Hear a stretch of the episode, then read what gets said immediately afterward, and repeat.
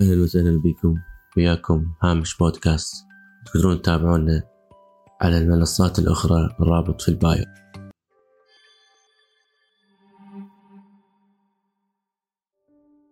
كلما اتسعت الرؤية ضاقت العبارة. هذا اللي قاله محمد النفري هو أحد أعلام المتصوفة بالتاريخ. يعني كل ما كان الموضوع كبير ما نقدر نفصله بشكل دقيق. بس هنا راح نحاول مع هذا الموضوع لأن جدا مهم. مسلسل ذا جود دكتور صار أكو حديث بين ليا وشون. بعد ما هجرته وكانوا يسكنون في نفس المكان. ليا غادرت لمكان بعيد.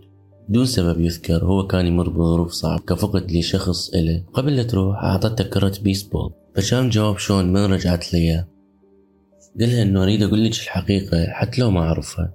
بس لازم أقول لك إياها لين راح تساعدني. كل ليلة من أرجع من الدوام وأشوف كرة البيسبول قدامي. البيسبول كانت موجودة وأنتي ما موجودة بالفترة العصيبة اللي مريت بيها. لذلك هسه أريد ترجعين من ما اجيتي لأن همات راح تروحين مرة الأخرى المدرك ليس كالغاضب أحيانا رفض الشخص للعودة مرة الأخ هو مو غضب مرات يكون إدراك.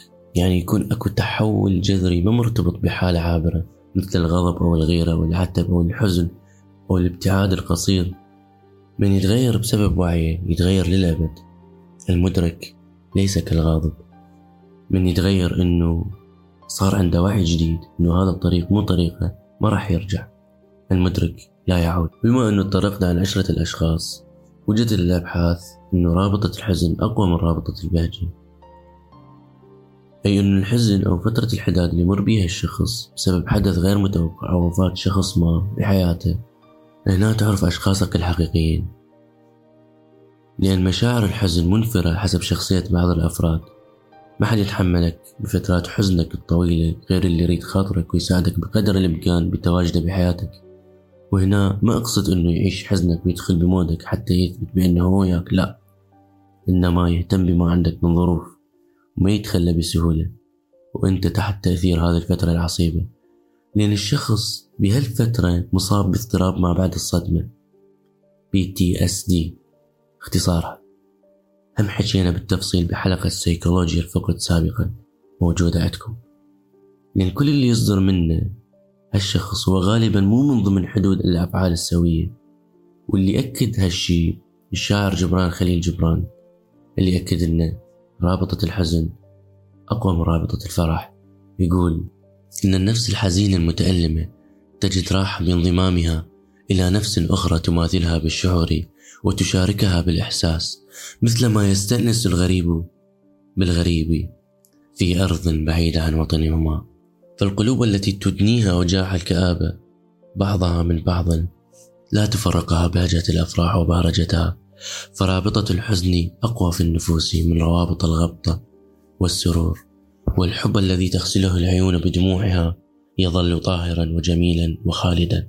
وهنا لازم نفرق بين هالموضوع وعن موضوع آخر حكيناه سابقا عن وضع الحدود مع الأشخاص الغير أسوياء واللي كانت حلقة ما بين الخوف واتخاذ القرار الصحيح. لكن كان الموضوع العلاقات سامة وشلون تأثر على حياتنا وشلون تأثر قراراتنا الحالية على مستقبلنا.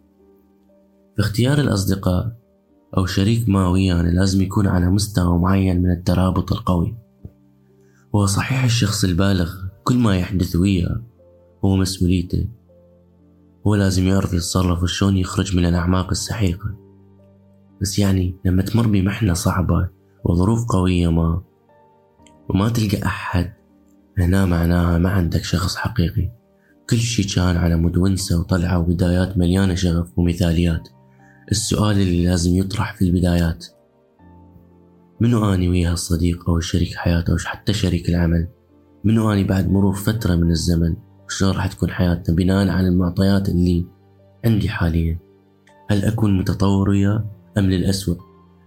هل راح يكون موجود بأيام الصعبة لو يروح تحت أي حجة أو ظرف ما يفتح له؟ ورا ما تسأل نفسك هالأسئلة اتأكد أنه الخير والإنسانية اللي بداخل كل شخص هو اللي يخلي الاستمرارية موجودة تحت الظروف الصعبة اللي تحدث مع الطرف الآخر أو اللي تحدث وياك.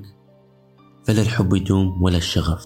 يا عزيزي المستمع الإدراك للواقع وللأحداث والنظر إلها بمنطقية هو سبب لمعرفة استحقاق الطرف الآخر.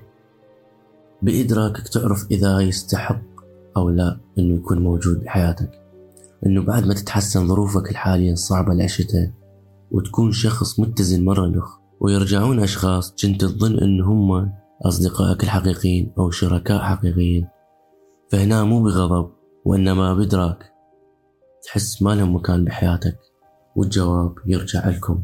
شنو تقولون؟ يستحق أم لا؟